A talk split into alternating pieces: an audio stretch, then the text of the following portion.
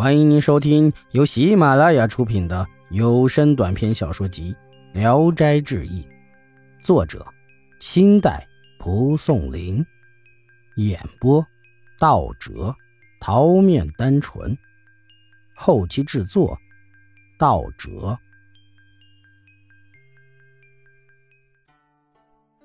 阿端拜谢了王爷后，也回到了西边的台下，走进了自己的队伍。阿端在人群里远远的就看见了晚霞，而此时晚霞也正好在遥遥的注视着他。一会儿，阿端甚至走出了队伍，向着晚霞靠近过去。而此时晚霞姑娘也渐渐离开了队伍，向他走来。二人之间相去的距离仅仅只有几步之遥。因为纪律严格，二人都不敢把队伍搞乱，只能互相相看，心驰神往，一见钟情的滋味真是美妙。下来出场的是蛱蝶步，童男童女双双起舞，身高、黄白的衣服都是一样的。各部都表演完后便鱼贯退出，阿端所在的柳条部跟在了晚霞姑娘所在的燕子部后面走出了。阿端疾步上前窜到对手，而阿霞也已缓落在后，变成了燕子部的队尾。两人一前一后的走着，阿霞回过头去看到阿端，故意丢了一只珊瑚钗在地上。阿端急忙拾起来放进了袖子里。回去以后，阿端是茶饭不思，难以入眠。谢老知道了，以为他病了，便前来看望，给他带了许多美味的食物，一天三四次的来看他，抚摸着他的手，殷切的慰问。但阿端的病也不见有好转，姥姥呢很是担忧，但却又没有任何办法。他着急地说，吴江王的大寿日子已近，你这样下去如何是好啊？这天傍晚进来了一位童子，他坐在阿端的床边说，我是蛱蝶部的，你的病是不是因为晚霞？阿端惊问道，你怎么会知道的？那童子笑答道，那边的阿霞也和你是一样着呢。听到此，阿端凄然坐起，问那个童子有何解决的办法。那个童子就问他，你还能走路吗？阿端说，勉强能走两步。童子扶他走出了门，然后开启了南面的一间房门，往西面一拐，打开了另一扇对开门。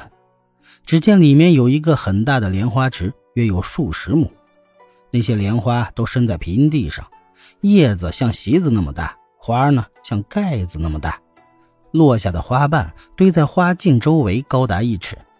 那童子对阿端说，你先在此坐一会儿吧。说完便离开了。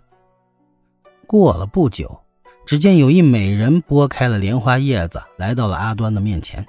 此人正是晚霞。二人相见，不免都感到十分的惊喜，随互道起了相思之苦，各自也向对方诉说了些平生的经历。后来他们就用一些石块压住了四边的荷叶，使那叶子竖立起来，这样荷叶就成了一道障人眼目的屏蔽。他们还将荷叶均匀地铺在了地上，以作垫背，然后不免就进入了巫山云雨的境界。完事后，二人就互定盟约，每天黄昏时分在此相会，不见不散。阿端和晚霞二人回去后，病也就不治而愈了。由此，二人每天都会会面于莲池中。又过了几天，阿端和晚霞都随着龙窝的王爷去为吴王祝寿。祝寿结束后，各部人马都打道回府，而独留下晚霞以及乳燕部的一人，让他们在吴王宫里教习舞蹈。几个月过去了，阿端也不见晚霞回来，毫无音讯。为此，阿端每天都怅然若失。因为只有谢姥姥经常会往来吴王宫，所以阿端对谢老谎称自己是晚霞的表哥，让姥姥带他去那里见表妹晚霞一面。到了吴王宫都已经过了几天了，因为王宫的戒备森严，晚霞还是不能出来与阿端相见。阿端也就只得泱泱而返。就在这样思念着晚霞的日子里，又过了数月，阿端几乎要伤心欲绝了。一天，谢姥姥来了，她抚摸着阿端的手说：“晚霞投江死了。”阿端听完此言大惊失色，泪如雨下，不能自禁。他扔了帽子，撕破了衣服，把王爷所送的夜明珠和晚霞所遗的珊瑚钗都藏在了袖子里，意欲相随了晚霞一块去死。可是那四面的江水好像石壁一样，阿端用头顶身撞，还是撞不开水墙。他想返回去，又怕有人问起他帽子和衣服的损毁的事情，真相万一败露，将会受到重罚。阿端无计可施，汗流浃背，连脚底都湿了。突然他看见那水壁下面有大树一棵，阿端不免大喜过望，急急地爬了上去，并像猴子一样攀上了树梢。他闭起眼睛，奋力一跃，还好没有沾到水。当他再次睁开眼睛一看，发现自己竟然已经浮在了水面上。真是不觉之间，地下人间，二重天似的。阿端游了一会儿，游上了岸，在江边坐下休息，突然就想起了老母亲，所以他就乘着一条小船返回了家中。